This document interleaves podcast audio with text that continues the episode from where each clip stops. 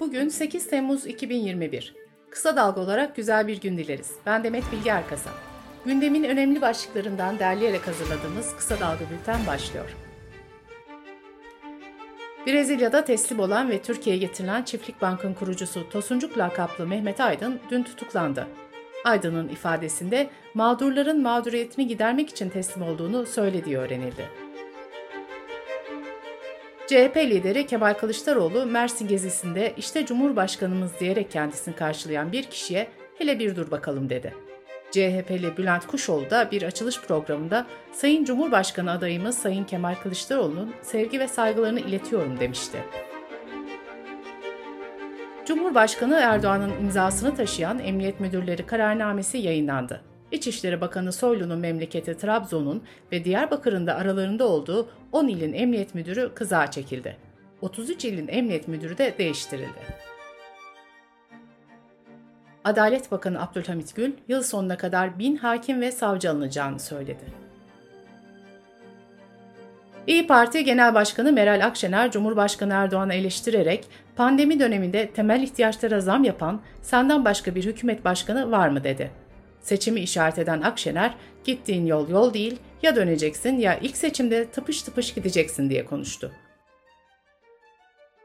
Kadına yönelik şiddetin araştırılması için mecliste kurulan komisyonun görev süresi 21 Temmuz tarihinden itibaren bir ay uzatıldı. CHP, İyi Parti ve HDP komisyondan çekilmişti. Komisyonda şu an sadece AKP ve MHP'li üyeler var. Ankara'da dört ayrı suç örgütüne eş zamanlı operasyon düzenlendi. Müsilaj adı verilen operasyonda çok sayıda silah ve mühimmat ele geçirilirken 65 şüpheli de gözaltına alındı. Covid-19 haberleriyle devam ediyoruz. Enfeksiyon hastalıkları ve klinik mikrobiyoloji uzmanı doçent doktor Ümit Savaşçı, Türkiye'de görülen Delta Plus varyantının daha bulaşıcı olduğunu söyledi. Savaşçı, 3 mutasyon içeriyor. Delta Plus biraz daha tehlikeli, biraz daha kolay bulaşabilen koruyucu antikorlardan biraz daha kaçabilen bir mutasyon. Bağışıklık sisteminden kaçan özelliği var dedi. Amerika'da yapılan yeni bir araştırmaya göre mRNA aşıları anne sütü üzerinden bebeklere taşınmıyor. Emziren annelerin aşı olması önünde herhangi bir engel bulunmadığı belirtildi. Yunanistan'da özellikle gençler arasında koronavirüs vaka sayısındaki hızlı artışı engellemek için harekete geçen hükümet gece hayatına kısıtlama getirdi. Yeni önlemlerle barlarda ayakta durmak ve yan yana dans etmek yasaklandı. İstanbul'da Kadir Has Üniversitesi aşı olmayan öğrencilerin yeni akademik yılda kampüse alınmayacağını ve bu öğrencilere uzaktan eğitim verileceğini açıkladı. Bu açıklama tartışmalara neden oldu. Anayasa hukukçusu Profesör Doktor Süheyl Batum, aşı zorunlu değil. Bu karar eğitim hakkını engellemektir. Göreceksiniz bu karardan vazgeçecekler dedi. Halk sağlığı uzmanı Profesör Doktor Tuğrul Erbaydar ise pratik olarak da çok kolay olmayacak bir uygulama dedi. Erbaydar, öğrenci yurtları için aşılanma koşulunun getirilmesi gerektiğini de savundu. Bu arada Marmara Üniversitesi de öğrencilerine aşı olma çağrısı yaptı. Sırada ekonomi haberleri var. Çalışma ve Sosyal Güvenlik Bakanı Vedat Bilgin, SGK emeklilerinin bayram ikramiyelerinin 13-14 Temmuz'da, Emekli sandığı kapsamında olanların 15 Temmuz'da, bağ kurullarında 16 Temmuz'da ödeneceğini söyledi. Akbank, dijital bankacılık sisteminde yaşanan sorun nedeniyle son ödeme günü gelen kredi ve kredi kartı ödemelerini faizsiz olarak bir gün ertelediğini açıkladı. Bedelli askerliği kalıcı hale getiren kanunun yürürlüğe girdiği 2019 yılından beri bedelli askerlik tutarındaki artış %38'i buldu.